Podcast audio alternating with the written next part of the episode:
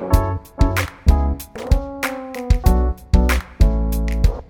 Maurizio, noi ti conosciamo, ti conosciamo bene, ti abbiamo studiato per questa, per questa registrazione, ma magari chi ci ascolta non, non ti conosce. Eh, ti diamo una 45 secondi, un minuto, eh, facci un elevator pitch di chi è Maurizio Campia, di che cosa ha fatto e raccontaci magari un pochettino, inizia a spoilerarci un pochettino Farmer Cure. Maurizio Campia, 28 anni fra poco, nato ad Asti, ormai residente a Torino, diplomato in ragioneria, due anni come impiegato e poi decido di di andare all'università, ma non completo neanche quella perché mi inciampo nella carriera imprenditoriale e ormai sei anni fa ho cofondato e, e oggi dirigo ancora come amministratore delegato Pharmacure, che è la piattaforma di consegna di farmaci a domicilio, compresi quelli con ricetta, che ormai ha diciamo, preso totalmente parte la, della, della mia vita e che Adesso fra poco magari ne raccontiamo qualcosa in più. Ma come si inciampa in una carriera imprenditoriale, visto che hai usato, hai usato questo termine? Eri, eri in università, ti ci, sei,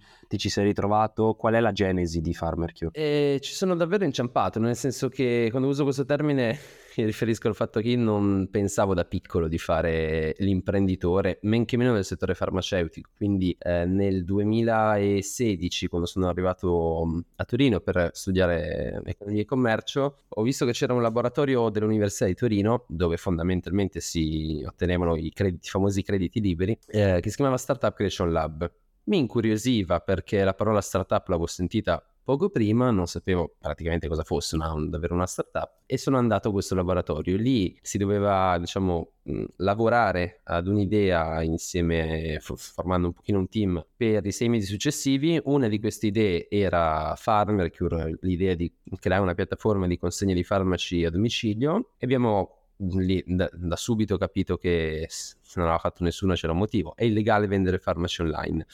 in Italia, farmaci con ricetta. E, e quindi ho detto ok, eh, ecco perché l'Amazon dei farmaci non l'ha già fatta Amazon. E allora abbiamo iniziato a studiare moltissimo tutto il diciamo, regolatorio, eh, la regolamentazione, le normative, eccetera, trovando un modo per... Eh, arrivare comunque a casa delle persone, far comunque ordinare dei prodotti online, ma senza andare a scardinare ciò che, diciamo, gli interessi precostituiti o il mercato delle farmacie stesse. Abbiamo deciso di partire e ancora oggi, dopo sei anni, posso affermare che eh, siamo rimasti con la stessa filosofia amici delle farmacie e mai nemici, quindi mai competitor, mai noi a sostituirci a una farmacia, non un'innovazione che andasse a distruggere qualcosa, prendendo il posto, ma che andasse ad aggiungere un servizio al fondo di una catena eh, senza togliere niente a nessuno, ma aggiungendo un pezzo di, di, valore. E questo forse è quello che ci ha permesso in un mercato così regolamentato, così comunque pieno di, di, di attori, anche molto molto grossi e importanti,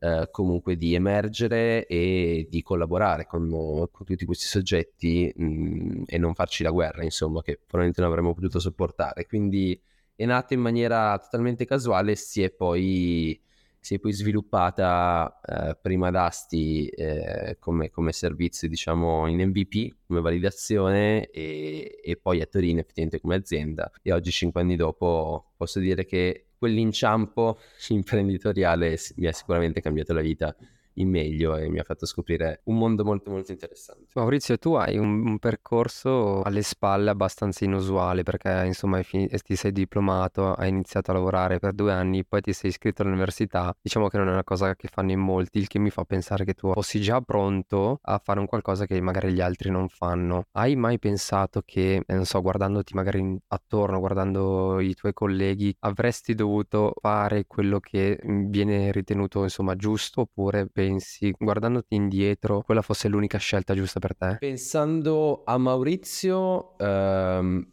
sono assolutamente contento del, del, percorso che ho fatto. Pensando all'azienda, a volte mi chiedo se fondarla con un po' più di esperienza eh, poteva magari avere um, una crescita un pochino più rapida, evitare qualche errore o insomma saltare qualche tappa che, che, che invece abbiamo dovuto fare. Però mh, è più un pensiero, un uh, what if e non, uh, non, non, non diciamo, un vero rimorso. Diciamo, io ho avuto sì un percorso un pochino andato indietro, tornato, andato avanti, tornato indietro, eccetera. E questa roba, la prima ad averla, ad averla un pochino patita è stata mia mamma perché mh, mhmm, all'inizio lei pensava di andasse all'università e si è dovuta fare una ragione dopo un po' di mesi del fatto che invece no, andasse a lavorare, poi ha tenuto contratto, il famoso posto fisso già a 18 anni e quindi vabbè, a un certo punto se ne aveva fatta una ragione. Poco dopo che l'aveva accettato, io ho detto no, guarda, torno all'università. Ho detto vabbè, eh, cavoli, però il posto fisso adesso, vabbè, però l'università ci sta Torno all'università, dopo sei mesi gli dico guarda che io ho iniziato questo, questo progetto, dopo un anno le dico non finisco più l'università, vado a fare l'imprenditore. E insomma adesso è felice, contenta, ha capito che cosa faccio, però all'inizio è stato effettivamente un po', un po uno scombussolamento eh, per, per i miei genitori, per i miei amici, eccetera e anche per me, quindi io sono uno che si butta a capofitto e poi dopo, magari molto dopo, si guarda indietro. Per Maurizio confermo invece che è stato il, um, il, percorso assolutamente giusto, nel senso che um, io probabilmente non sono il miglior studente universitario che ci potesse essere, ho deciso di, diciamo, quando, quando, sono arrivato a quasi a metà strada, di studiarmi per conto mio le materie che mi interessavano e potevano servirmi per la mia cultura, ma non più per uh, dare gli esami o prendere 30. Rimorso di non aver finito l'università, sì, cioè mi piacerebbe averla finita, io sempre ormai punto a quella all'NBA per meriti professionali, appunto a saltare tutto, arrivare alla fine in maniera di nuovo diversa, invece una carriera un po' più corporate che poteva magari sai formarti, da, darti un po' più di struttura per poi applicarla anche in azienda. Non, non ne sento la mancanza poi, poi, sì forse diciamo un po' più di esperienza in generale invece che partire a 22 anni sicuramente fa bene all'azienda. Cioè non, non darei come consiglio quella di se devi fare un'azienda fondala a 22 anni, no, effettivamente molte delle aziende di successo hanno founder che hanno già avuto eh, esperienze se non imprenditoriali, quantomeno in corporate, eccetera. È andata così, eh, diciamo che ci siamo portati però a casa il, um, il valore aggiunto dell'essere molto giovani, quindi un, una startup all'inizio, se ne faccio un'analisi un po' cinica, è valutata molto per il, per il potenziale e per i founder noi eravamo anche founder valutati sul potenziale perché non potevi valutare comunque un ragazzo di 22 anni non pensando a oddio se mi stupisce adesso che cosa potrebbe fare in futuro? Me, eh, Gianluca, Thomas, i miei co-founder e tutto il mio team uguale quindi eh, eravamo tutti comunque in qualche modo pesati in maniera positiva da, questo, da questa giovane età che sicuramente su investor o partner o, o clienti eccetera eh, clienti farmacie ha può aver giocato un ruolo positivo nel nostro caso, quindi non, non ci siamo presi forse l'esperienza, ci siamo presi questo, non so se valga uguale, è andata così, eh, diciamo che a, ad oggi comunque mm, il mio percorso mi è piaciuto molto e dove sono arrivato per, in relazione all'età che ho non, non la scambierei, diciamo. Eh, Maurizio, tiriamo fuori una macchina del tempo, portaci indietro al 2018 ci hai detto che eh, avete avuto questa idea, ci avete, ci avete, pensato, avete realizzato che non si poteva fare come ce l'avevate in mente eh, all'inizio per ragioni di, di legge e, e, poi quali sono stati i successivi 12 mesi, cosa è successo, come avete eh, validato l'idea, quali sono state le sfide, sta- quali sono state le difficoltà. Mm, portaci nel, uh, nel, team, nel founding team di Farmercure nel 2018. Sì, eh, faccio uno step ancora indietro, vado a metà 2017, finisce questo laboratorio universitario e tendenzialmente quelli che non sono delle aziende né, né dei gruppi, sono dei, dei mini team che si erano autoformati, tendenzialmente finisce il laboratorio, prendono i crediti, tornano all'università a fare il loro, loro percorso. Nel nostro caso ehm, è andata un po' diversamente perché il ehm, laboratorio prevedeva diciamo, una, una, specie di pitch competition finale che noi abbiamo fatto, abbiamo vinto e siamo andati a, a parlare di fronte a, mi ricordo allora, l'ex direttore della stampa Maurizio Molinari, oggi direttore di Repubblica, che il giorno successivo mi cerca per eh, un'intervista la faccio in maniera molto sconclusionata, ovviamente era la prima della mia vita e, e, scopro pochi giorni dopo che non siamo usciti sulla stampa locale ma su quella nazionale in, in, in grande, grande risalto pagina col titoletto eccetera. Quindi iniziano a chiamarci un sacco di farmacie in giro nel 2017 e in particolare ci chiama un farmacista di, di Asti che, che, è la mia città e il più importante della, della città presente di Fidel Pharma presente della Cassa di Risparmio quindi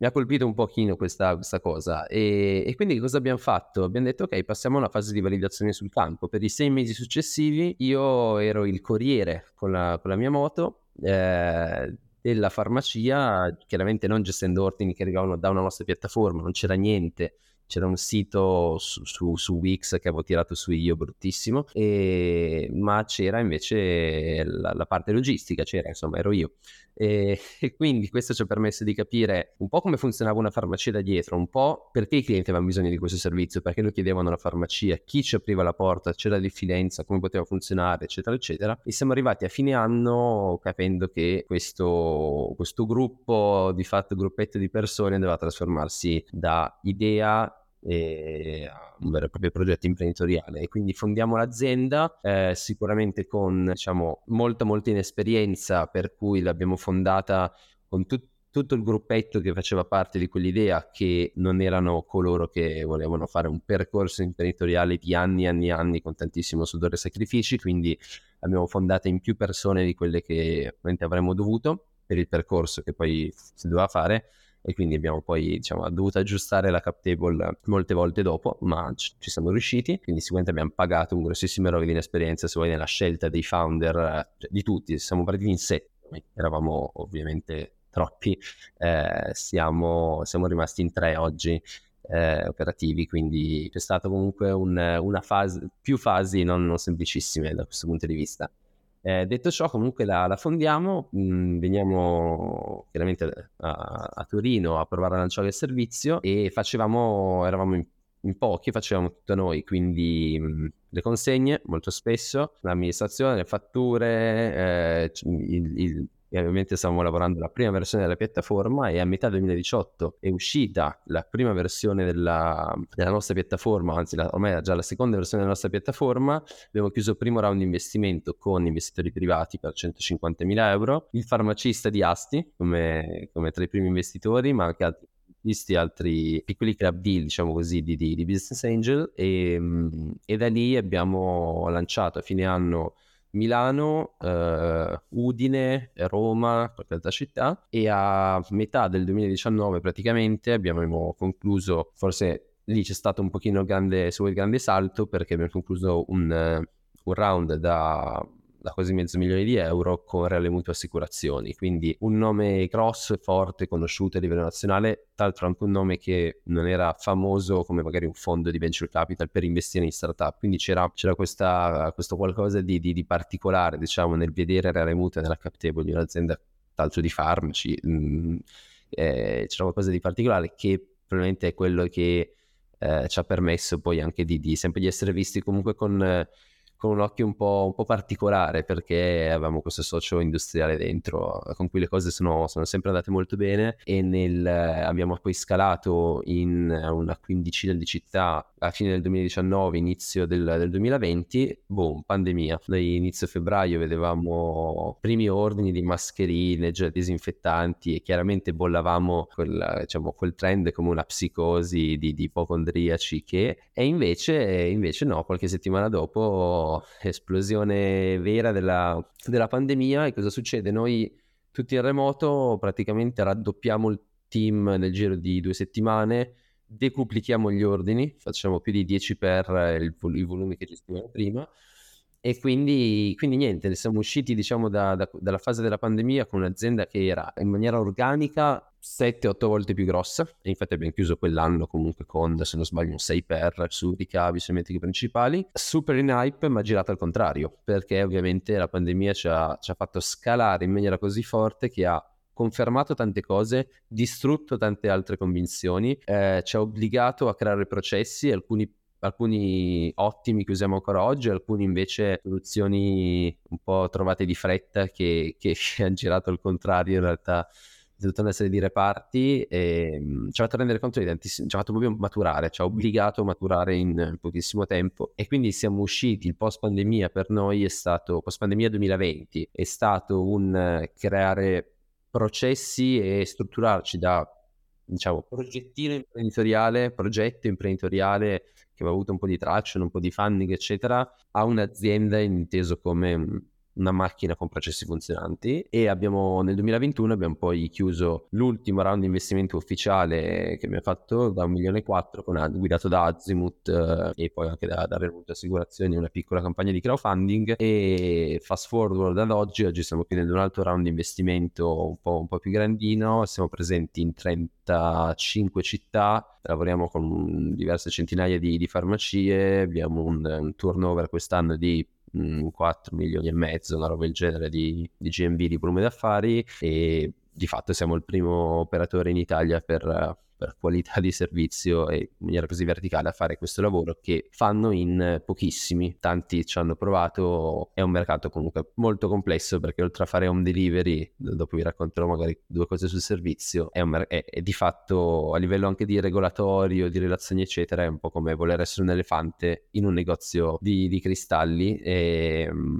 non è facile muoversi e non è facile evitare casini. Tra cinque anni dove pensi che sarà? Tutto quello che hai creato, co- come lo vedi? Insomma, vuoi fare un exit? Qual è l'obiettivo? Dal mio punto di vista, PharmaCure sarà una super app eh, sanitaria. Poi non so se, mm, se lo faremo, faremo tutto questo percorso da soli o se lo faremo insieme a qualcun altro e in che forma. Indubbiamente ciò che oggi noi stiamo facendo, cioè la consegna a domicilio di qualsiasi prodotto acquistabile in farmacia, è un pezzo centrale, cioè l'approvvigionamento eh, in maniera diversa, cioè in maniera alternativa a tu che vai in farmacia di, di, un, di un, prodotto farmaceutico. Prima di, di, arrivare ad approvvigionarsi di un farmaco devi capire, individuare il problema, cioè capire che cos'hai e avere poi una prescrizione, no? Quindi c'è tutto ciò che sta nel mondo della diagnosi, nell'individuazione del problema, nelle visite, nel consulto medico. Eh, tutto questo ha avuto una grandissima accelerazione eh, in termini di essere portato in digitale con eh, i videoconsulti medici online, la telemedicina e tutto i, i, diciamo, quel conglomerato di servizi e, e, attività che si possono fare online a distanza che portano a individuare un problema, ma oggi comunque una volta che la prescrizione online, tutte le varie soluzioni e tutte le varie app eccetera che danno questo, questo servizio ti dicono ok, adesso hai fatto tutto questo, questo pezzo diciamo di customer journey online, adesso niente, vai in farmacia a prenderti il prodotto.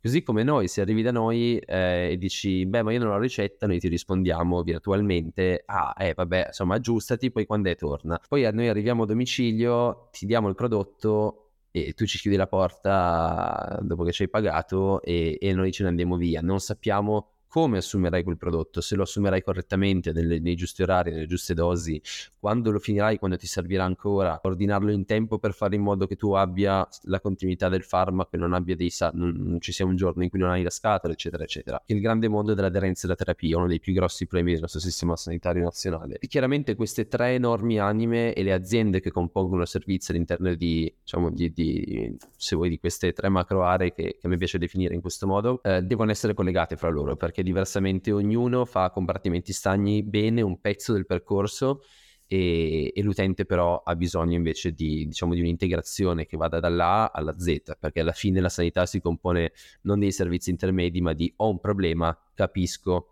mh, mm, trovo una soluzione, la uso correttamente, risolvo il problema. Alla fine serve andare da ho un problema, da capire che è un problema, quindi dalla consapevolezza alla sua risoluzione. Questo lo faremo, lo faremo in buona parte continuando il nostro percorso. Eh, innovando quello che è il settore delle farmacie, quindi oggi lo facciamo con l'home delivery che è e resterà l'elemento centrale perché alla fine eh, all'interno di tutta questa catena noi siamo forse l'attore con meno competitor a fare, mm, a fare però un punto che è centrale e quindi è, è molto strategico per noi lavorare sul, sull'home delivery. Chiaramente questo l'abbiamo capito negli anni dopo, eh, non, non, avevamo questa visione totale all'inizio, però eh, abbiamo capito un po' dopo. Però in generale stiamo lavorando soprattutto sul fronte della terapia con ad esempio un servizio di ordini ricorrenti, per cui invece che fare ordini estemporanei noi gestiamo la tua terapia garantendoti la continuità del farmaco. Che altri servizi che svilupperemo verso un po' verso il mondo diciamo della, se vuoi, della telemedicina per attaccarci a quel mondo, un po' verso il mondo della, della terapia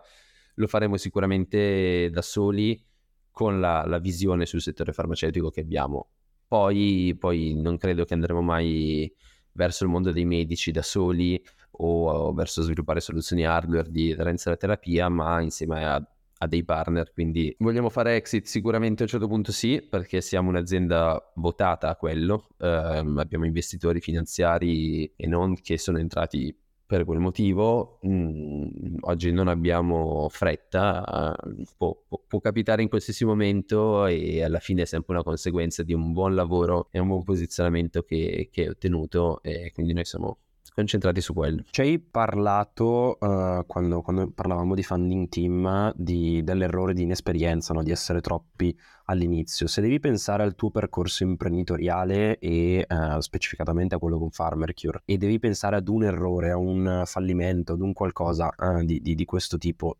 cosa ti viene in mente? Uh, sicuramente quello, uh, cioè il, um, il, partire in troppi e alla fine investire molto tempo anche dopo per uh, diciamo, aggiustare la cap table in, tanti modi. Perché? perché ci ha fatto comunque perdere molto tempo. E, um, e sono questioni extra business che, che, tolgono tempo al business effettivo cioè al creare valore. Uh, quello è sicuramente uno. L'altro diciamo, forse invece di carattere un po' più business è, è stato ed è tipico. Non, non prendere una, decis- una, una direzione eh, assolutamente netta. Noi siamo nati con il sogno, l'idea di essere un, business model B2C, quindi noi la piattaforma stile Deliveroo che, che intercetta utenti online e li porta in farmacia e ci siamo resi conto dopo che invece il 95% del mercato della farmacia è offline e i tassi di crescita dell'online sono buoni, ma comunque il 95 è offline, quindi comunque online c'è una fetta molto piccola delle, delle persone e che sono interessate a prodotti per, per lo più parafarmaceutici eh, dove, dove puoi giocare sul prezzo, eccetera, cosa che non facciamo noi. Eh, quindi la curva di adozione del, del nostro business model B2C era molto più lenta della curva di adozione invece di noi come provider logistici delle farmacie, cioè a fare lo stesso identico output ma con una sorgente di input diversa, cioè non è l'utente che chiede a noi, ma è l'utente che chiede alla farmacia e la farmacia invece che mandare PIN al magazziniere carica i dati sul portale farmaco, cioè andiamo a strutturare quel pezzo del percorso. L'output è identico, andiamo, ritiriamo in farmacia, portiamo a domicilio, incassiamo i soldi, è assolutamente tutto uguale, cambia la, la sorgente di input, dove c'è un forte vantaggio per cui, economico per cui noi non paghiamo quell'utente finale perché è la farmacia diciamo, che, che l'ha acquisito, quindi non c'è una vera e propria acquisizione clienti, eh, ma stiamo servendo un cliente non nostro di, o direttamente non nostro, un cliente indiretto. Dall'altra parte invece è un cliente diretto, quindi asset, ma lo paghi perché paghi Google o quello che è stato il marketing, il tuo customer acquisition cost per arrivare lì e quindi più antieconomico. Noi abbiamo tenuto, se vuoi, un po' i piedi in due scarpe, cioè non, non direzionando l'azienda verso ok, sviluppiamo solo la parte B2B, e, ma abbiamo sempre comunque continuato a sviluppare anche un po' la parte B2C. Quindi oggi abbiamo una piattaforma che è sicuramente la, la migliore sul mercato per come è costruita, perché abbiamo team di design che si dedicano completamente a quello, eccetera. Abbiamo che rileva oggi un volume di utenti unici organici che ci posiziona essere il quinto sito in Italia e il primo per um, traffico organico uh, del settore farmacia facciamo una IP di mezzo milione di utenti unici al mese e questo diciamo lo, lo chiamo errore nel senso che ha forse defocalizzato, ha, ha, ha, rallentato un pochino lo sviluppo che avremmo dovuto avere. Cioè sareste potuti arrivare lì prima? Sì, o meglio saremmo potuti arrivare se vuoi a, a essere più rilevanti in una direzione mentre oggi siamo, siamo rilevanti in entrambi, ma anche se vuoi per scarsità di competitor, perché comunque siamo, siamo bravi a fare qualcosa di, che sembra molto facile, ma in realtà è incredibilmente complesso, burocratico, politico, sono questioni operative, tecnologiche non, non, non così banali come invece sembra il ah sì, vabbè, facciamo delivery ma la facciamo sui farmaci. L'ha pensata anche mio cugino, certo eh, poi però se siamo in due a farlo evidentemente c'è, c'è qualcosa che sfugge, qualcosa in più. E quindi, e quindi, oggi siamo rilevanti per questo, però in un mercato più competitivo um, sarebbe stato un errore che avremmo pagato molto di più, non solo come defocalizzazione, avremmo probabilmente proprio pagato come qualcuno che ci passava in testa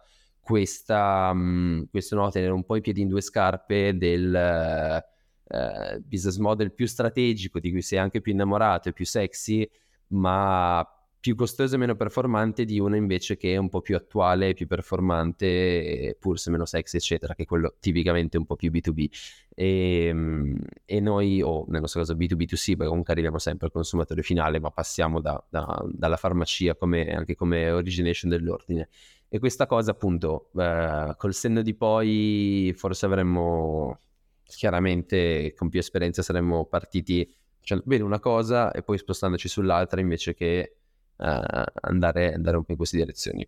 Alla fine non l'abbiamo pagata così tanto per il mercato dove operiamo, ma è una roba su cui fare molta molta attenzione all'inizio. Maurizio, noi di solito concludiamo le puntate con i nostri ospiti facendo tre domande che vanno un pochettino oltre al professionista e cercano di conoscere la, la persona che, eh, che ci sta dietro. Non te le abbiamo spoilerate perché vogliamo una reazione genuina, però nulla di troppo complicato, Mirko. La prima domanda che ti faccio è qual è la frase o citazione che più ti rappresenta? Ok, il modo migliore per predire il futuro è crearlo di Peter Drucker, economista. Ti faccio un'altra domanda ed è mm, quale consiglio daresti al te del passato? È difficile perché, perché ne avrei mille, ovviamente, e, sceglierne uno comunque molto, molto difficile. Ma eh, probabilmente quello di non, eh, non farsi prendere eh, dall'operatività o farsi ammagliare da qualsiasi possibile opportunità, ma stare molto più focalizzato, stick with the process, quindi testa bassa, focalizzare pochi obiettivi e inseguire davvero quelli perché ho sicuramente proprio anche io come persona no, non come azienda, ma io, io, come Maurizio in Farmer ho inseguito tantissime strade che non hanno portato a nulla e, e, che forse si capiva anche all'inizio che potevano essere lasciate stare quantomeno o, o focalizzarsi meglio su altre o intraprendere quando si aveva ottenuto un risultato prima invece che avere no, 100, i piedi in 100 scarpe in questo caso, cosa che ti crea delle illusioni e delle disillusioni, cosa che ti crea ovviamente del, del tempo che dedichi ad attività che poi non si concretizzano, eccetera, eccetera. E, e ovviamente lo fai perché, perché nel mio caso perché da inesperto le, le, provi tutte, le vuoi veramente provare tutte, invece forse eh, fare un, no, dedicare un pochino più di, di, attenzione nel selezionare quelle poche eh, attività, piste, partner, clienti, investitori che, che, che interessano e andare dritti su quello finché non c'è un sì o piuttosto un no, ma comunque finché non c'è un feedback effettivo, conclusivo, eccetera,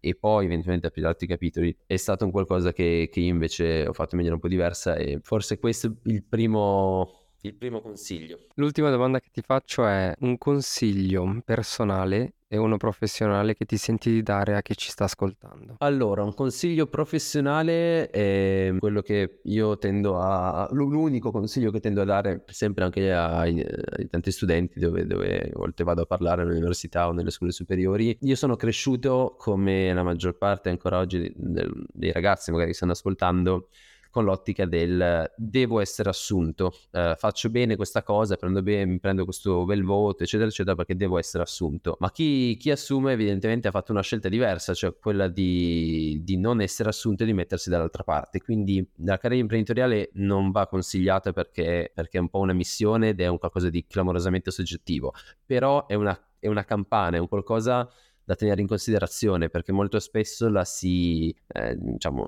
la si confina a una roba per pochi geni super coraggiosi, spesso magari figli di papà che sono partiti con un calcio in culo, eccetera. E questo è quello che pensavo anch'io. I miei, i miei genitori sono, sono, alla fine mm, sono, sono, due operai, quindi non, io ho sempre pensato, vabbè, se mio papà non mi ha lasciato un'azienda, tirarla su da zero, non ho zero capitali, come farò mai? E, e oggi invece sono qua e non sono un genio, eh, sono una persona normalissima che si è dedicata a questo, quindi è possibile fare impresa in Italia, non, tu, tutte quelle che si creano come giustificazioni sono, sono delle scuse ed è un qualcosa da tenere a mente così come tutte le altre parti, come tutte le altre carriere. A livello personale, poi non so quanto sia personale o professionale sta roba, però vabbè, fatto un mischione. A livello personale invece curiosità, curiosità e fame eh, e apertura mentale, perché questo in generale non mm, c'entra niente con l'azienda, ma la, la curiosità nel... Um, apprendere, conoscere eh, storie, persone, conoscenze, attività che non fanno parte anche della propria sfera magari di interesse io lo sto vedendo soprattutto in, in questa fase di, di, anche di maggior maturità mia, se vuoi, anche, anche della, sia professionale sia personale, dove cerco di espormi a quante più influenze possibili distanti da me perché mi rendo conto che alla fine poi pian pianino connetti i puntini e, e questa cosa alla fine ti arricchisce ti permette anche di pensare in maniera molto laterale, pensare nel, nel, fare azienda, pensare, ritrovare davvero ciò che ti piace fare, ciò che ti piace essere e la seconda è fame perché alla fine se hai, se hai fame eh, che, si, che diventa determinazione, diventa diventa mordere alle caviglie il contatto che ti interessa finché non ottieni quello che vuoi, eh, eccetera, eh, ti perm- permette a chiunque di raggiungere più o meno qualsiasi risultato, per- perché non si può bollare come impossibile uh, diventare il prossimo Jeff Bezos uh, o, o, altro. Poi, certo, io posso dire che è impossibile che diventerò calciatore perché ho 28 anni, questo è un limite impossibile tante altre cose magari sono improbabili o non mi sento confident, ma, ma non sono impossibili, quindi se le si vuole davvero possono e devono essere seguiti.